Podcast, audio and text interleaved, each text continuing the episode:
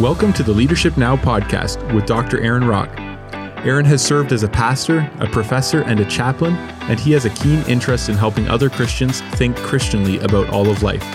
On this show, we talk about the nuts and bolts of theology, church life, cultural issues, pastoral leadership, ethics, and other relevant matters that will help you lead better now. I'm your host, Chris Eelman, and today's title is Is Same Sex Attraction a sin. So to kind of lay this out, the Bible clearly forbids homosexual sexual relations in 1 Corinthians 6 verse 9 and 1 Timothy 1 verse 10. And so in this show we're not going to debate that at all. Uh, but what we do want to ask is what about the person who is attracted to the same sex but does not act on it? Increasingly there are Christians that claim that a person can be same-sex attracted and yet honor Christ by abstaining from homosexual relations. And so we want to think through that issue today. So, Aaron, before we get into that and respond directly to the question at hand, why is this such a sensitive and important topic to discuss? Well, as ministers of the gospel, we want to begin by acknowledging that human sin runs very deep and we're all capable of any sin that any other human being has committed through human history. It doesn't mean that we're all going to be tempted with the same slate of sins, there's certain sins that people will commit in their lives that others won't commit. There's certain temptations people will succumb to that others won't succumb to. But we do need to approach this with a measure of humility, acknowledging that we all have sinned, we all do sin, we all are in desperate need of redemption. And if we've been born again by the precious blood of the Lord Jesus Christ, we have uh, an incredible opportunity to live large for Christ. So I just want to acknowledge that right out front. Um, we acknowledge that some people have unique temptations, and there are there are people in our world that have unique temptations to to a variety of sins, including homosexuality. That might be because of past involvement in a homosexual lifestyle before coming to faith in Jesus Christ, or early sexual abuse, or issues pertaining to families of origin. So we're not here to highlight homosexuality uh, over and above uh, every other sin we're not trying to shine a flashlight exclusively on homosexuality, but I thought this would be an important topic for us to discuss because it's constantly in our face. People are constantly talking about issues pertaining to the gay lifestyle, the lesbian lifestyle, the LGBTQ stuff. More and more people appear to be publicly, shamelessly practicing this lifestyle. And even in the Christian church, we, it seems to me, have tended to adopt some of the slippery language of the world. So you'll hear Christians talking about the legitimacy of a sexual orientation or gender identity, or as we're going to talk about specifically today, same sex attraction. And these terms are admittedly difficult to define sometimes because they're not biblical terms. They're not set within the context of God's eternal word. They're terms that we've made up to try to describe things that we believe or don't believe in. So there's some confusion floating around out there. I think that uh, most Christian people, uh, well, I'll just say all Christian people who are true Christians, they want to overcome sin and they, they want to live for Christ. To not want to live for Christ is to, by definition, not be a Christian. So Christians want to live for Christ, but they're often receiving messages like, you know, it's it's okay to be attracted to another man if you're a man or another woman if you're a woman as long as you don't act on it. So we want to talk about that and and just put some biblical uh, per- parameters on on these uh, these subjects. I don't want to come across as a jerk. We we do want to be compassionate. Most Christians also want to be compassionate. They again they want to avoid sexual sin. They want to help other people to avoid sexual sin. But there might be a little bit of a temptation here too for us to soft pedal or create new language because we're uncomfortable with biblical language or we want to be perceived as being extra understanding. And I want to head that um, off at the pass. Chris, I also have noticed, and I'm, I'm sure you have as well, that we do have Christian lay people and Chris, Christian clergy, pastors, elders, bishops, overseers of churches, telling people that it's okay to be same sex attracted and Christian at the same time, as long as you don't act on it. So we'll hear people say things like, well, I'm, I'm gay, but I'm celibate. Okay, well, we need to digest that. Is that even possible? It sounds appealing because it sort of acknowledges a psychological element to our sexuality without endorsing a overtly sinful behavior. But is it the way we're supposed to speak to these issues? I've also had this particular topic come up in three or four conversations with people recently. And so I thought it would be a timely topic for us to discuss on today's uh, episode. Mm-hmm.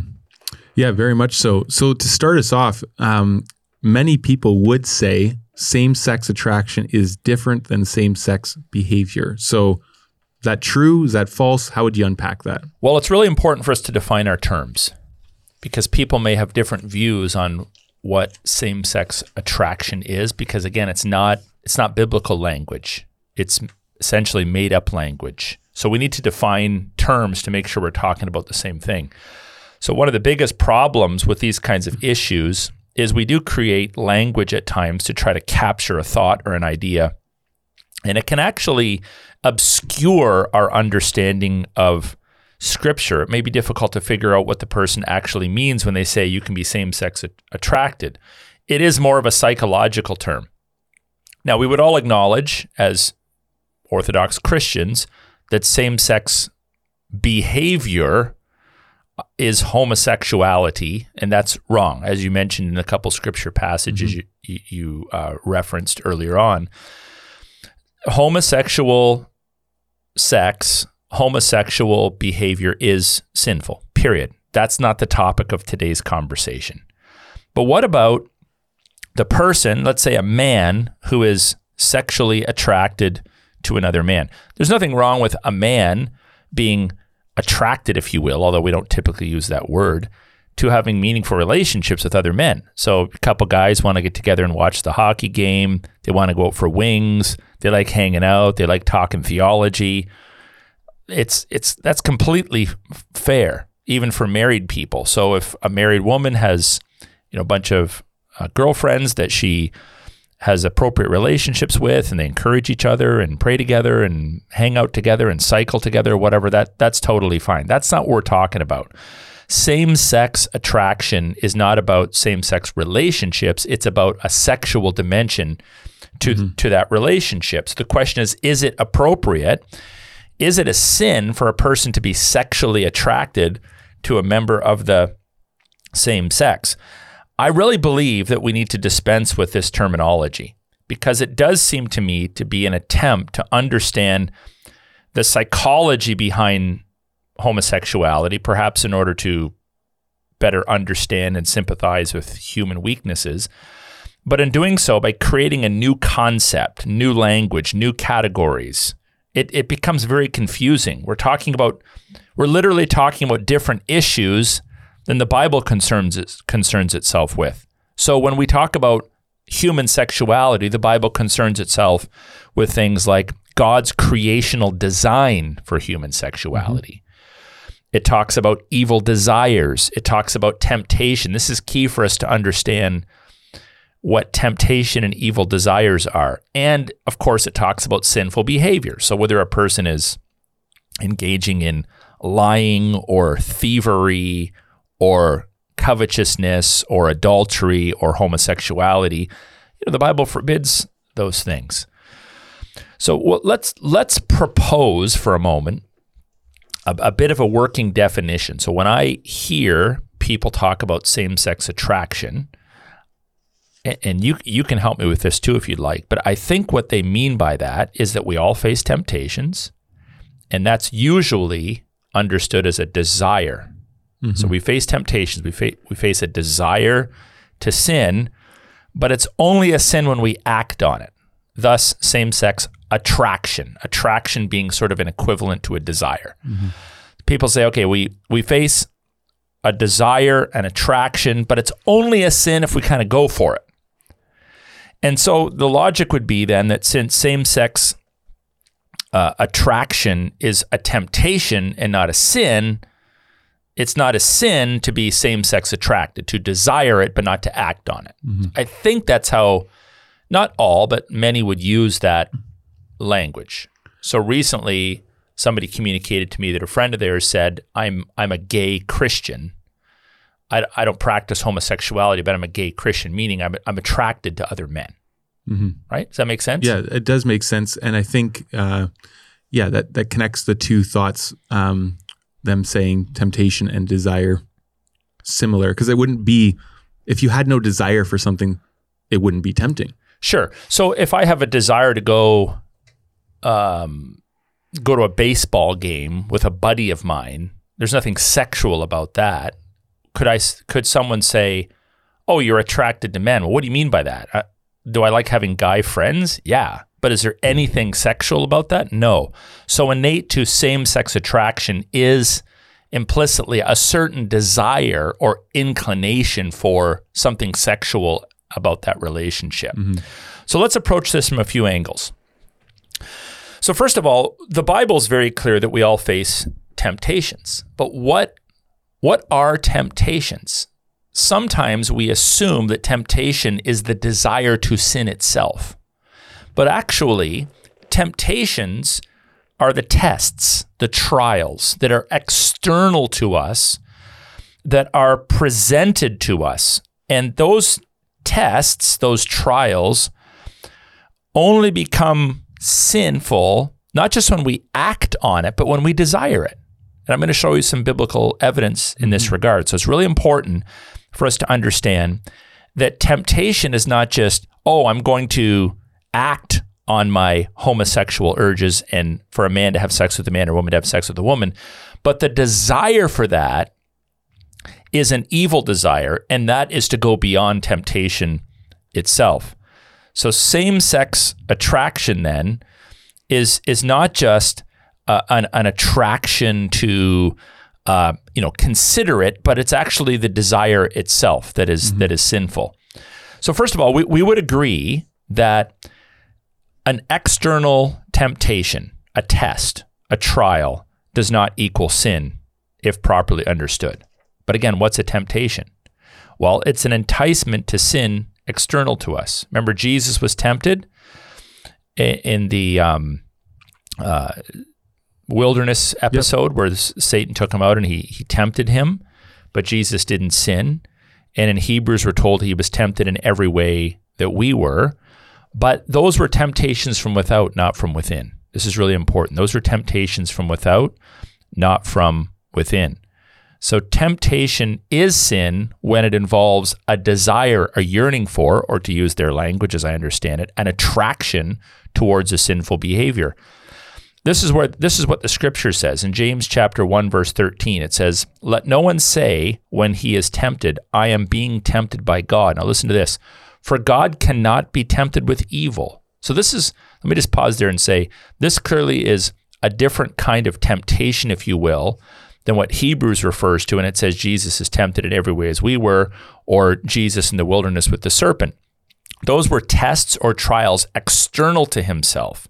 But what James is speaking about here is that God cannot be tempted in the way that we are, in that when our temptation often involves an evil desire, and that evil desire in and of itself is sinful. So it goes on to say, For God cannot be tempted with evil, and he himself tempts no one. But listen, but each person is tempted, meaning tempted in a way that God isn't, when he is lured and enticed by his own desire, which means craving. Then desire, when it has conceived, gives birth to sin, and sin, when it is fully grown, gives uh, brings forth death. So, in this context, an internal fleshly desire to participate in an external temptation is in and of itself sinful. So the the sinful desire is as sinful as the sinful action. So if a person if a man desires to have sex with another man or a woman desires to have sex with another woman that is that is a sin in and of itself. So it's not just well I've I'm actually having sex. No, the desire to do that is what the Bible calls an evil desire. And in that respect it's the kind of temptation that God does not participate in. So Jesus was never tempted to actually sin internally, but he was presented with a temptation that we would describe as a test or or a trial. So if a person says, I was presented with an opportunity to commit a homosexual act, but I did not desire it and I obeyed God, fine, they haven't sinned. And you're not a homosexual. So you don't say, I was presented with an opportunity to sin, but I did not desire it and I didn't act on it, but I'm a gay Christian. No, you're not. You're only a gay Christian if you want to use that language. And the word gay again is made up. But if you want to use that language, I'm a homosexual Christian. No, you're only a homosexual Christian if you have participated in the evil desire and or participated in the evil act. So it's kind of like saying to someone, you know, I'm a I'm a stealing Christian. Well, have you ever stole anything? No. Okay, do you do you go around desiring to steal things? No. You're not a stealing Christian. But if I say, well, I've, I don't steal things, but I desire and long for it all the time. I desire to steal things. That's a sin. That's not the kind of temptation that Jesus experienced in the wilderness. That's acting upon the external opportunity to succumb to the flesh. So again, we're not suggesting that a person who's been presented with the opportunity, a test, a trial to engage in a homosexual act has sinned, but a person who desires that, a man that desires to take another man to bed, a woman that desires to take another woman to bed, that is a sin. Mm-hmm. And therefore, if that's what you mean by same sex attraction, then yes, same sex attraction is, in fact, sinful. And just like any other sin, we need to denounce it and repent of it. Mm-hmm. So, would it be fair to say when Jesus was tempted that you say the the temptation was external? So it's like the thought came to his mind, this is an option, but then Jesus did not desire it, and so did not follow through on it. Would no, with our with with the Lord Jesus Christ, he wouldn't even have considered it because he's without sin completely. But Satan is presenting, he's, he's thrown his cards down on the table, says, You want to pick him up? Jesus is like, No. Right. But there would have been no thought process, like consideration in the perfect God man to even, um, I, I guess, consider the opportunity to sin. In, in our human minds, of course, uh, there's probably a little element there that's different in that we're, we're presented with a test or a trial and there's a cognitive awareness of it and you're processing it, but you repudiate that. I want to talk right. a little in a yeah. little bit about the power of the mind yeah. over desires. And the mind, of course, is empowered to overcome desires when it's filled with the truth of, of God's word. Okay. Cool. Okay, so maybe let's unpack the idea of attraction a bit more so that that makes a bit more sense. Sure.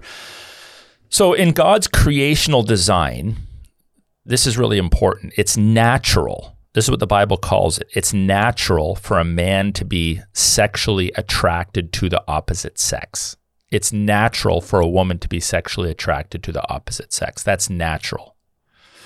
So if you think of adultery, for example, and I say this without nuance, there needs to be some more nuances to it. Adultery, for example, is the right act in the wrong context, but homosexuality is both the wrong act and the wrong context. Mm-hmm. Now, that's not to say that it's appropriate to want to have sex with multiple people, but in the Word of God, there's a contrast between natural relationships and homosexual relationships. In Romans chapter 1, verse 26 and 27, there's that contrast there where it talks about women exchanging natural relations for those that are contrary to nature, or men likewise giving up natural relations with women. So heterosexuality is, in that respect, natural. Therefore, it is natural for a man to desire to be married, and part of that marital covenant is to desire to have sex with a woman, mm-hmm. and vice versa. So we don't want Christians to think that somehow it's yucky if a young man wants to be married and part of his rationale for being married is I want to have sex. That's fine. That doesn't mean you can just go around and want to have sex with everybody or set your eyes lustfully upon people or think, you know, about intercourse with your wife before you're married. Those are sinful thoughts. But context matters. And God has designed men with a natural drive to want to have sex with women. And when I say women, I don't mean multiple women. I'm just speaking in generalities. And for women to want to have sex with men, or for a woman to want to have sex with a man. And so, opposite sex attraction in that respect is not immoral. There's nothing innately immoral about heterosexual desire. But there is something innately immoral about homosexual desire. Not only is the act sinful, but the desire is sinful because it's contrary to nature. So when we think about attraction, and again, this is where this word is a little bit slippery and hard to nail down. Do you mean in the enjoyment of someone's co- company of the same sex? Okay, if that's what you mean by it, again, no problem.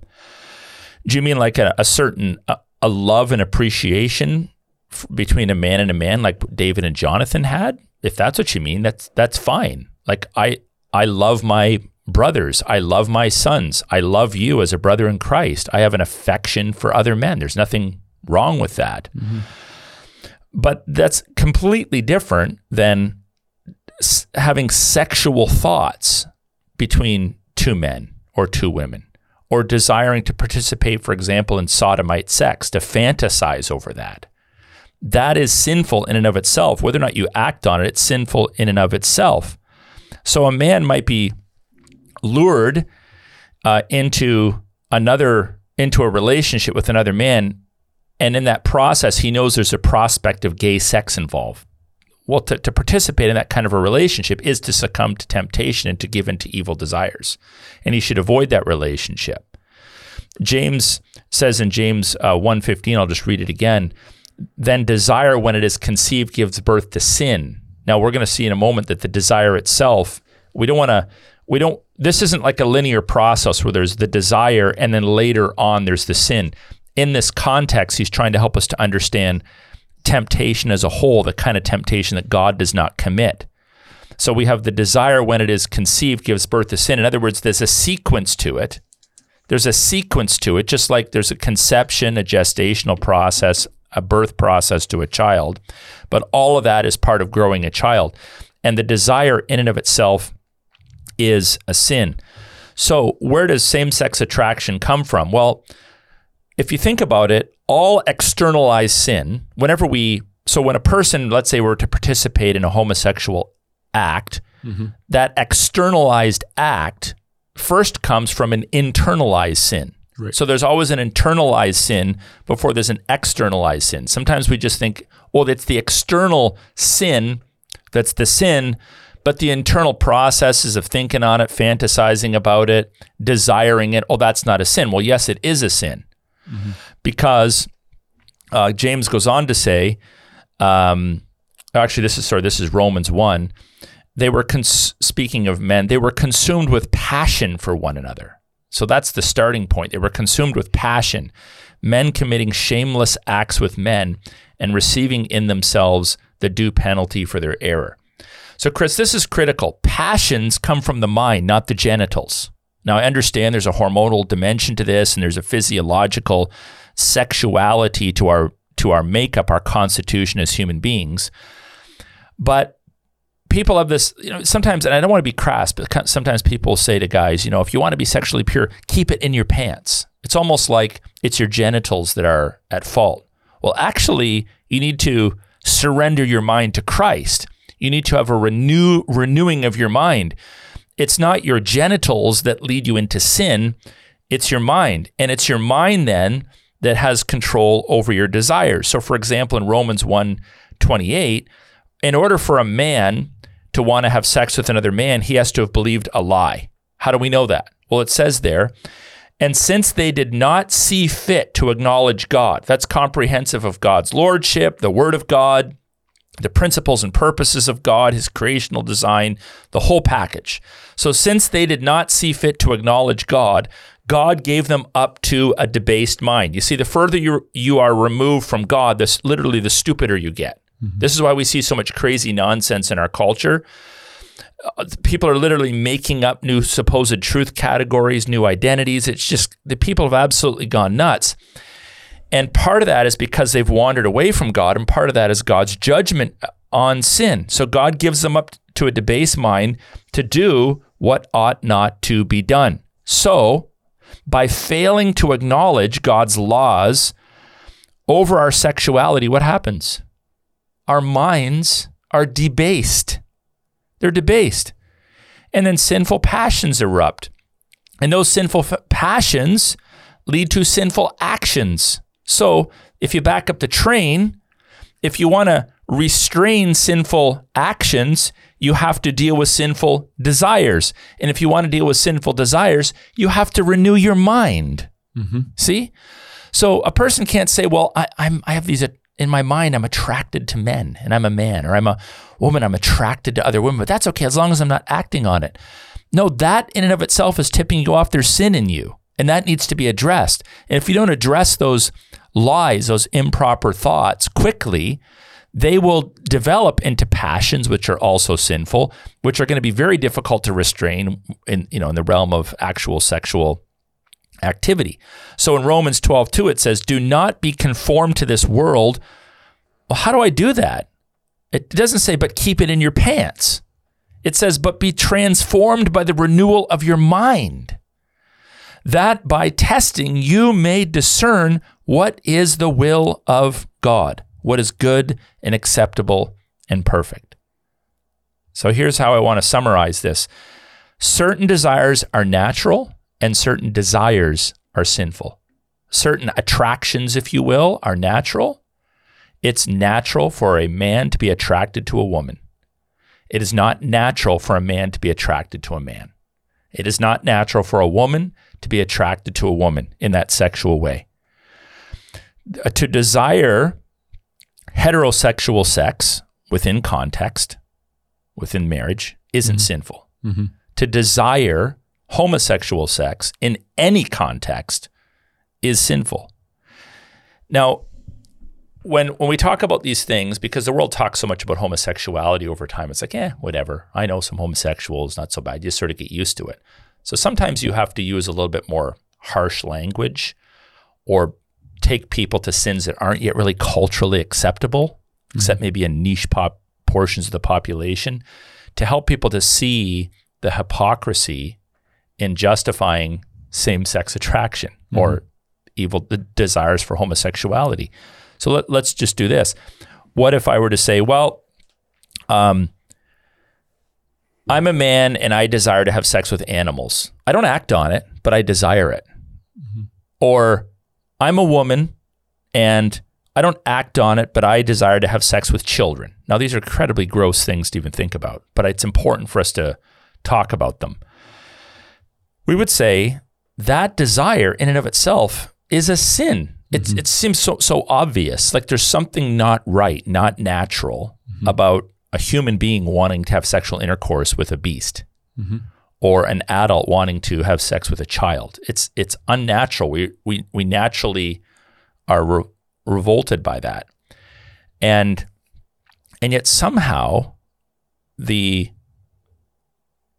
historical understanding, especially in the Christianized West, that homosexuality was in that category has been cast aside, and now we're more concerned about the psychology of the desire. Well, folks, don't don't don't kid yourself. If we if we spend our time thinking about the psychology of homosexuality, the attraction, and trying to justify that in any way, shape, or form, that same concept will be applied to bestiality and pedophilia, and it already probably is mm-hmm. on some level. Well, I was just born that way. Mm-hmm. Okay, well, so what? That's a sin, and it needs to be uh, surrendered to God. So it's really important for us to understand the Bible doesn't just forbid certain actions, but it forbids certain desires. Jesus said in Matthew 15, 19, For out of the heart come evil thoughts, murder, adultery, sexual immorality, theft, false witness, slander. So we not only need to avoid sexual immorality, but also evil thoughts. Those are those are bad. That's why they're called evil thoughts. Mm-hmm. Thoughts aren't morally inert. The thought, the thought of a man having sex with another man is an evil thing. That attraction, that desire, if you will, is evil. So Colossians 3 5 says, Put to death, therefore, what is earthly in you. And then it lists sexual immorality, which would include everything porneia, pornography, it would include bestiality, uh, uh, fornication, adultery, homosexuality. But then it says impurity, passion, evil desire, covetousness. By the way, covetousness is completely internal. Theft is sort of the external manifestation of it, or materialism. But would you feel comfortable? s- Someone comes to you as a past, as your- their pastor, and says, "You know, I have a problem with coveting. What do you mean by that? I just, I just want everybody else's stuff."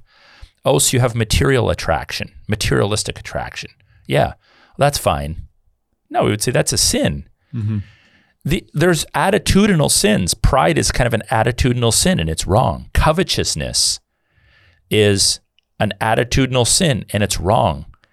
Uh, bitterness is an attitudinal sin, and it's wrong. And then there's other sins that are more external gossip, slander, murder, theft. But we understand in these other categories that in turn, there's internal sins and there's external sins. And I want to help people to understand that in, in the Word of God, to desire, for a man to desire to have sex with another man is a sin. Just like it's a sin for a man to desire to have sex with a woman that's not his wife. But the problem there is not the action, it's the context. So, right action, wrong context. The desire for a man to have sex with another man is sin, period. You can call it attraction if you'd like, but it's a sin. On the other hand, again, there's nothing wrong with a meaningful non sexual relationship with, um, you know, two men or two women. Yeah. So temptation, just to be crystal clear, temptation isn't a sin, but you're saying desire can be just as much sin as the action is, right? Yeah, well, there's in the Word of God, we have almost like two forms of temptation, if you will. So there's temptation, meaning a test, a trial that's external to yourself. This is what our Lord experienced. It was not connected with an evil desire. Therefore, we can say, as James says, that God doesn't isn't tempted. So Jesus wasn't tempted. So we're told if we're tempted, okay, that in and of itself, if we mean by it, we're tempted. So there's a test, a trial that's put in front of us that we immedi- immediately repudiate, mm-hmm. push away. Then, so let's say for to help our listeners understand, let's say there's a guy and he's driving his car down the street in the middle of July, and there's a scantily clad woman that walks by him. Mm-hmm. And his head happens to look to the left, and he didn't know she's there, and she's there. So there's a scantily clad woman. There is your test, there's your trial. And when you turn away and you choose not to think about that, that's temptation, but that's not sin. Mm-hmm. But if you look over and you start eyeing up her body and desiring it, you can't say, well, I, did, I didn't actually touch her. I didn't actually ask her out. I didn't go to bed with her. So it's not a sin. No, that desire in and of itself is a sin. Mm-hmm. So, with our, for the purpose of our conversation, if a man who has, for whatever reason, because of sexual abuse or past lifestyle, has participated in homosexuality or has a propensity toward it, and he's repented of it, he's living for Christ, and suddenly he's talking to some guy in the foyer at church, and there is an opportunity. Maybe something said, some story is told. There, he realized there's this, there's an opportunity for me to have a sexual relationship with this man, and he immediately turns away and doesn't think about that. Doesn't think sexual thoughts about that person. That's temptation that he's overcome. Mm-hmm. But if he starts th- uh, being attracted to this person, he desires this person's company. He's hoping that there's opportunities for sexual intimacy. That is a sin. Mm-hmm. So what's weird about this is if you if you don't act on the sin or the sinful desires, what are you doing going around calling yourself a gay Christian? Mm-hmm. It's like saying I'm a thieving Christian, I've never stole anything. Or I'm an adulterous Christian, but I actually don't have adulterous thoughts. Like it's it's bad language and what it unfortunately does is it ultimately it, it, it takes homosexuality and focuses on the psychology of it rather than helping us to understand the theology behind it, the, the proper understanding of sinful desires, proper understanding of temptation. So we can put it to people this way. It, it would be accurate, or, or, maybe I'll ask in the form of a question. If you say, I'm comfortable calling myself a same sex attracted Christian, but actually the word of God says that the attraction is an evil desire. Would you have would you feel comfortable calling yourself an evil desires Christian? I'm an evil desires Christian. I have evil desires all the time, but I don't act on them. I don't think you would mm-hmm. because you'd understand that they're wrong. But when we soften the language, same sex, let's just toss that out the door. We're talking about homosexuality. Let's not soften it. We're talking about homosexuality. Attraction. What are we talking about? A trial? That kind of temptation? I don't think so. It's a desire. And if it's a, des- a desire, then it's a sin. And therefore, you're not same sex attracted, you're an evil desires Christian. And that needs to be repented. So, this is why I think it's dangerous for people to say I'm same sex attracted any more than to say I'm theft attracted or I'm anger attracted or I'm murder attracted. You're not attracted to it if you if you don't desire it. You can be tempted, but if you don't if you don't have that desire, if that desire doesn't crop up within you, you have nothing to repent of. But if that desire does crop up within you, then you do have something to mm-hmm. um, repent of. And again, the solution to this is the flesh is weak, so you have to overcome it by a renewed mind. And of course, we need the grace of God um, in our lives. One other way I want to put it to you to just get your thoughts. So let's say somebody said, uh, I like cookies. Uh, okay. Right. So by I I just enjoy cookies. Right. And then they repent. They realize cookies are sinful, and somebody puts a cookie in front of them, and they immediately turn away. They're like, I'm not going to think about it, and they don't think about it. But deep deep within them, they're like, but I still like cookies. But I'm not entertaining the thought. I'm I'm mortifying the thought, but or mortifying the I, I won't entertain the thought, but they're like, but I still like them. Yeah. Like, you know what I mean? So here's what here's what you'd want to do. First of all, the analogy is not the greatest because cookies in and of themselves are not like immoral. Right. But, That's right. But let's say the cookies. I think what you're, where you're going with that is cookies represent homosexuality or a desire for that. Yeah. Some so, people talk about it like an appetite, and sure. that's winner culture. So right? you have to actually th- through the work of the Holy Spirit and the grace of God, you can get to a point that's no longer an appetite. It's no, it's no longer an appetite. I do not desire it. Mm-hmm. And this is where people often have a low view of the power of the gospel. So we, you hear people going to AA, Alcoholics Anonymous, and they come out. And they're like, "Yeah, I'm, I'm an alcoholic." Oh, really? When was the last time you had a drink? Oh, 30 years ago. Then you're not an alcoholic, dude. This is made up language. You're not an alcoholic if you're not abusing alcohol. And secondly, you can get to a point where that is no longer a desire for you. You don't even desire it. Mm-hmm.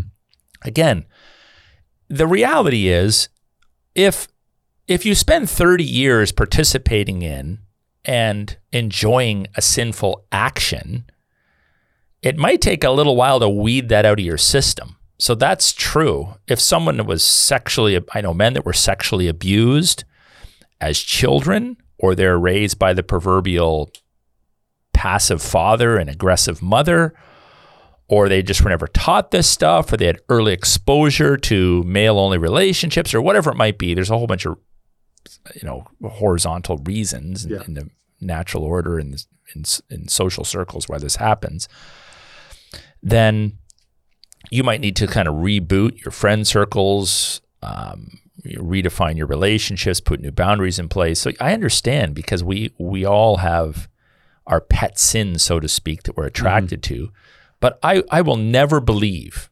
So if I if I struggle with sin A or sin B, I will never believe that that is my lot in life to continue to struggle with that sin ad infinitum. I do not believe that. Mm-hmm. And more to our point, if I'm not even considering those things and I'm not acting upon those things, I'm not going to go around telling me I'm A, attracted or B, attracted. I'm not. Yeah, because it becomes an identity thing, right? Well, the the the problem too is people's you have to be so careful as a leader because when you create these new categories like same-sex attraction, I'm not saying that everyone believes this, but there are some that will start to use that to justify a propensity they have as if it's natural, and it's not natural. Mm-hmm. The Bible is very clear heterosexuality is natural, homosexuality is not natural. Mm-hmm. It's not natural. And therefore, we need to repudiate it, Mm-hmm. right? We need to repudiate it. So, Yeah. And it just, I think when you say that, it just reminds me how deeply it's sinful we are. Like it's, it's so deep, obviously. And that's why the transforming power of the spirit has to go and transform the whole person. It's no longer I who live, but Christ who lives in me. Like I crucify the flesh, right? Well, it's interesting if you look at some of the laws of the Bible, they're just very categorical. Thou shalt not murder. And you're not supposed to look at the Ten Commandments. Don't make graven images. Don't take God's name in vain. Like they're very hands on or hands off, depending how mm-hmm. you want to put it. Things you should do, not do, say, not say. But then Jesus talks about the greatest commandment, loving the Lord God with all your heart, soul, mind, strength. And it's like, was that at variance? Like over here, we seem to have these do this, do nots. And over here, it's almost like feel this, feel nots. Mm-hmm. yes. Yeah. But what Jesus is driving at is without the heart, without dealing with the internal dimension, you are messed up in terms of any real ability to overcome or live externally. And the problem with, you know, externalizing Christianity without dealing with the heart issues is you create people that are legalists, but inside they're still rotten. Mm-hmm. Well, in some respects, that's what the same sex attraction conversation actually contributes to, in that it allows people potentially to excuse the internal dynamics in their lives and simply think they're right with God because the external dynamics are are in place. So it's it's almost tr- it's trying to it's trying to avoid the trap of being being thought of as you know unloving, uh, lacking mercy, lacking compassion. But strangely, it leads to the exact opposite, in that it can cause people to be comfortable with various desires or attractions, if you will, inside of them that they don't deal with. You know, as long as I'm not actually having sex with other men, I'm totally squared up with God, and that's not true. If we don't deal with the matters of the heart, um, we are destined to fail. And, and that means we have to really have our minds transformed. We need to trace the lies, identify the lies, and allow God through his Holy Spirit to renew our minds with his holy word. Yeah. Okay. So there, there's obviously temptations, or uh, sorry, lessons here for every kind of temptation. Sure. But what would be some ta- takeaway pieces of advice to someone who might be calling themselves same-sex attracted or who's tempted in this area? Well, I would say just stop calling yourself same sex attracted as if it's somehow your identity. It's not your identity, it's not who you are. If you're tempted, resist. And if you have an evil desire as a result of that temptation, repent of it. And then renew your mind. So, renewing of your mind is clearly called upon in the Word of God. Don't buy the lie that it's your destiny you know, again, I, I, I was an alcoholic, so I'm always an alcoholic. I was an adulterer, so I'm always an adulterer. I was a womanizer, so I'm always a womanizer. I I'm a homo- I was a homosexual, so I always am. It's always going to be a desire and attraction. No. The, the, I'll, I'll just share this quick story. When I hear about people saying, you know, once an alcoholic, always an alcoholic, I'd say, well, tell that to my maternal grandfather. Because my maternal grandfather got saved in his mid 40s. and He was an absolute drunk. And upon his salvation, he abandoned the bottle and never looked back and never was tempted to it because the power of God in his life was that transformative. He repudiated it and he surrendered it. Now, that doesn't mean that every person repudiates and surrenders every sin in our lives immediately. Sanctification is progressive, but it's progressive, it's moving forward. Mm-hmm. So we're actually Xing things off the list, so to speak. So there's things that I used to do, think, feel, or say that I don't do, feel, think, or say anymore. Yeah. So this is this is the beauty of the gospel. So we need to th- take this language and throw it in the circular file. And I I would say that a lot of this responsibility rests on the shoulders of the of pastors because they're leading their flocks. So pastors need to stop referring to themselves this way. We have pastors out there saying, I'm same sex attracted. Really? Would you feel comfortable if your pastor said, Oh, by the way, I don't act on it, but I'm child sex attracted? Or again, animal sex attracted? Would be like, okay, dude, like, yeah, we need to deal with this. This is mm-hmm. this is absolutely wrong. So why is it that over time, over the last 30 years, as homosexuality has become mainstream, suddenly we're strangely okay, as if it's just the same as being heterosexual attracted to be homosexual attracted. It's not right. So pastors need to be careful about uh, this kind of uh, language. And again, it's it's really important not to conflate same-sex attraction with opposite-sex attraction. It's not the same thing. People often conflate them. Well, you know, some there might be a guy that uh, longs to have sex with multiple women. So that's the same as a guy wanting to have sex with other men. No, it's not. A man who wants to have sex with multiple women is sinning. But it's the context, it's the fact there's multiple partners mm-hmm. that is the sin. It's not his natural desire to have sex with a female human being who's an adult that desire in and of itself is not sinful. God created sex. Now it it can be sort of splitting hairs because our we're so perverse in our in our generation that it's difficult for people to sometimes apply, if you will, their heterosexual desires and inclinations strictly to one person for life. We acknowledge that. Mm-hmm.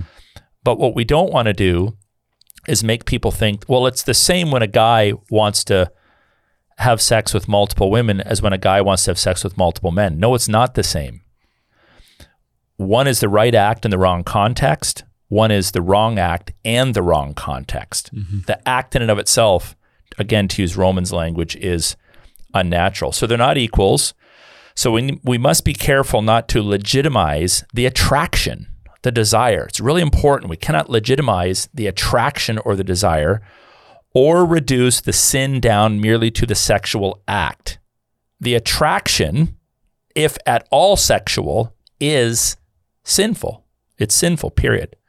So it's important for people to identify the lies they believe. So if you've, and we're just speaking in generalities, so just in terms of helping people think through this, it applies to all temptation. If you think of temptation, so you're presented there's a trial, there's a external opportunity, if you will, presented to you.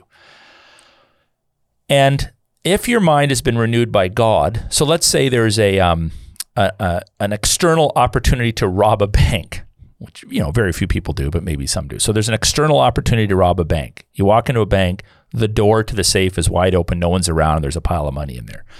So this is now a temptation. There's an external opportunity.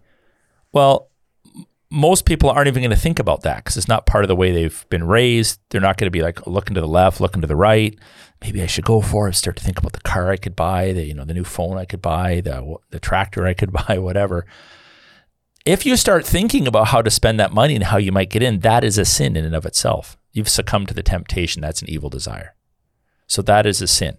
But one might think about this. Why what lie would a person have to believe to run into the safe and steal the money? Well, it could be a variety of things. Um, that God won't provide, for example, or that it's okay for other people's possessions to just suddenly become mine, or I don't have to work for my own bread, or whatever it might be, right? So you identify the lie. And if you get those lies out of your mind, then when you walk into the bank and the safe's wide open, it's like, that's not even a, a thing for me. Mm-hmm. I don't desire it because I haven't allowed a lie to settle into my mind that would d- draw me to stealing the money from that safe.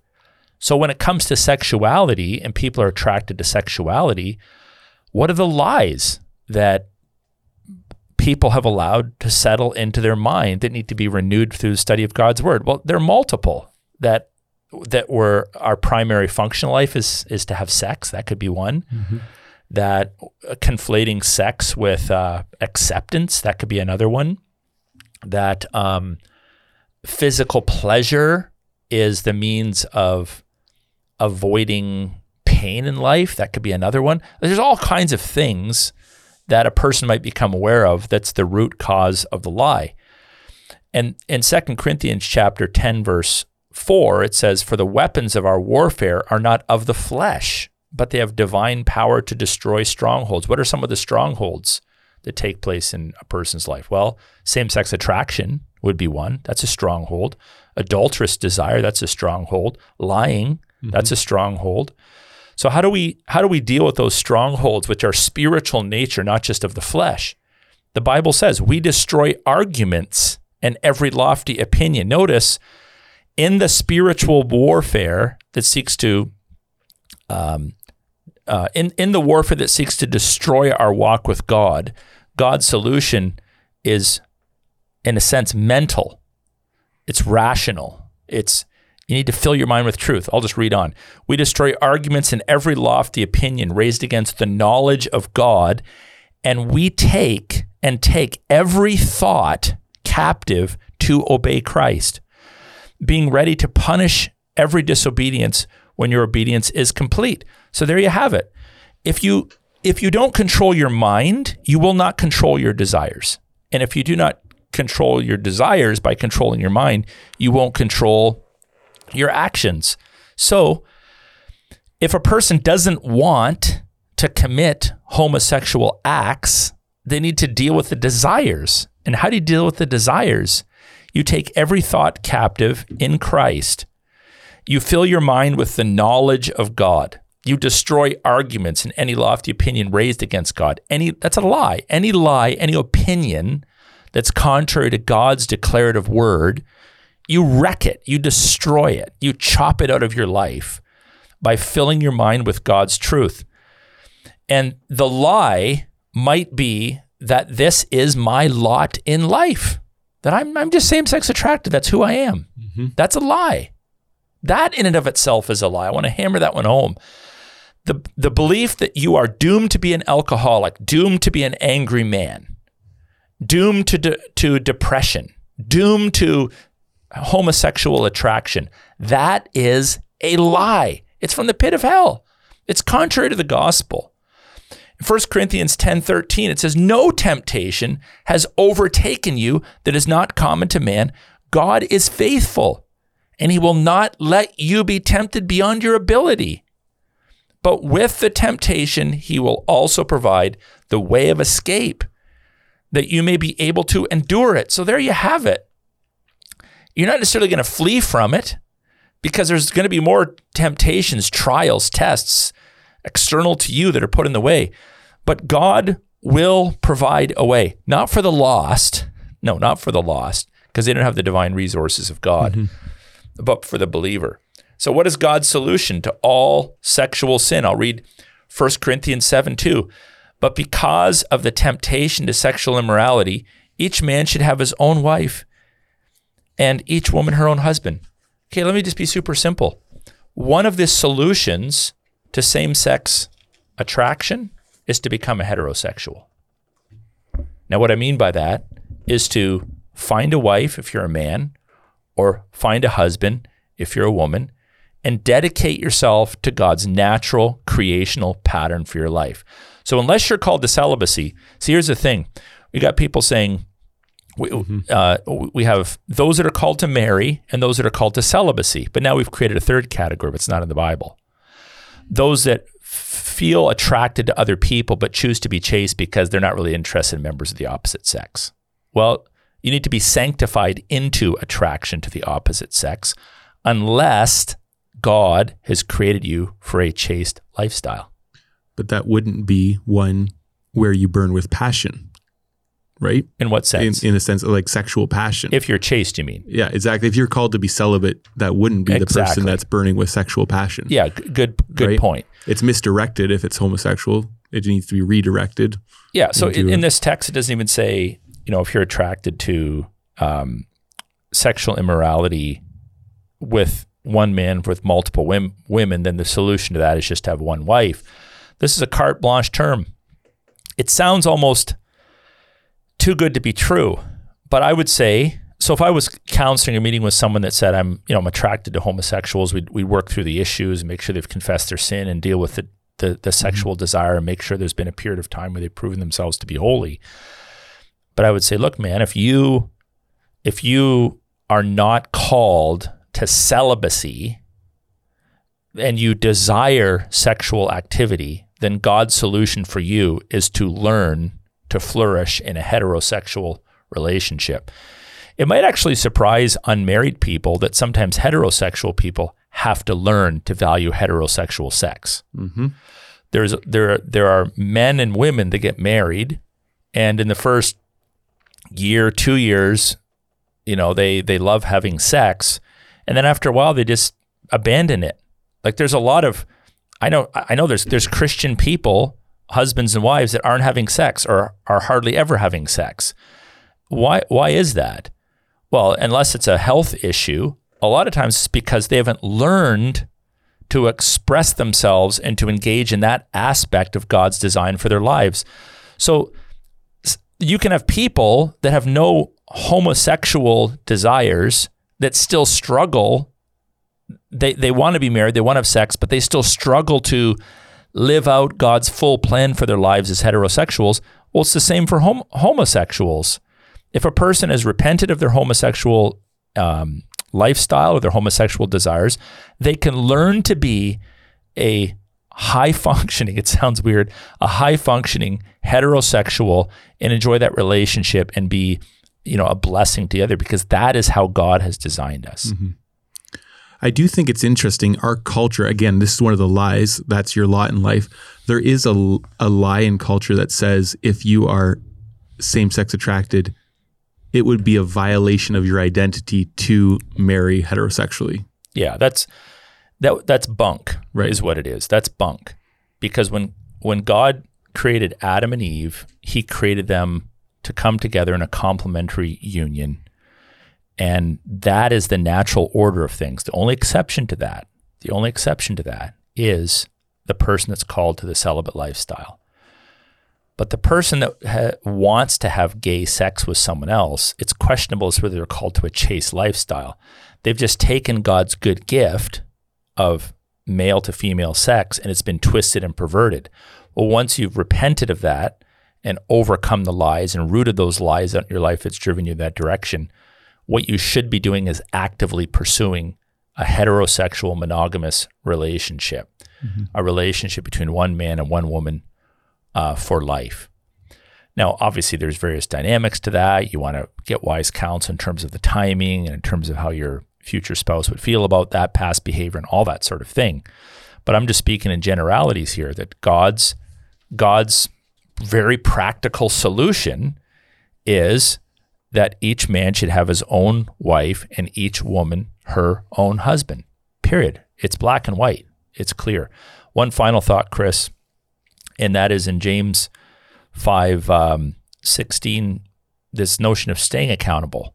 So, like, what do I do? Well, stay accountable. It says there, therefore, confess your sins to one another and pray for one another. And by the way, the reason why you confess your sins to one another is not because the other person's your priest and you know can make intercession on your behalf before God. You can do that as your own as a born again believer, but you confess your sins to one another. There's a there's a certain freedom involved in that, of course, but it's so that the other person can pray for you that you may be healed. That's interesting, eh? That you may be healed. Healed of what? Healed of the sin, because sin is an, a sickness. Adultery is a sickness, a spiritual sickness. Covetousness is a spiritual sickness. Homosexuality is a spiritual sickness. And we pray that God would heal us of that. And it says the prayer of the righteous person has great power as it is working. It has great power because the object of that prayer is the Lord. So as we talk about sort of the do's and don'ts of overcoming and understanding, we also want to acknowledge at the end of this podcast, we need boatloads of grace. And fortunately, because God promises not to tempt us beyond what we can bear, we have access to that mm-hmm. grace. Amen. So this is a, a true biblical optimism, not some pie in the sky, pat myself in the back. I'm I'm Superman kind of optimism. I'll pull myself up my own my own bootstraps, and I'm just going to overcome with you know my own super spiritual powers. No, we choose obedience, but we also receive grace, and God will enable us through prayer to to overcome. And so we really do have grace to overcome sin in our lives. And that's good news for the adulterer. That's mm-hmm. good news for the liar. That's good news for the thief. And that's good news for the homosexual. Well said. Well, thank you, Aaron. And thank you to each of our listeners today taking the time to listen and to think through this stuff and process it. You may need to hit the rewind button and listen to it again. Uh, please do make an effort to share this episode as well. Use social media, send it via email or text to a friend. Let the uh, other people know about it to hear and encourage them to subscribe and rate it. Just a reminder you can hear this podcast on the Fight Laugh Feast app. You can download that app and it's uh, available on demand. You can get it as soon as it gets published. So we hope you'll tune in next week to another episode of Leadership Now with Dr. Aaron Rock.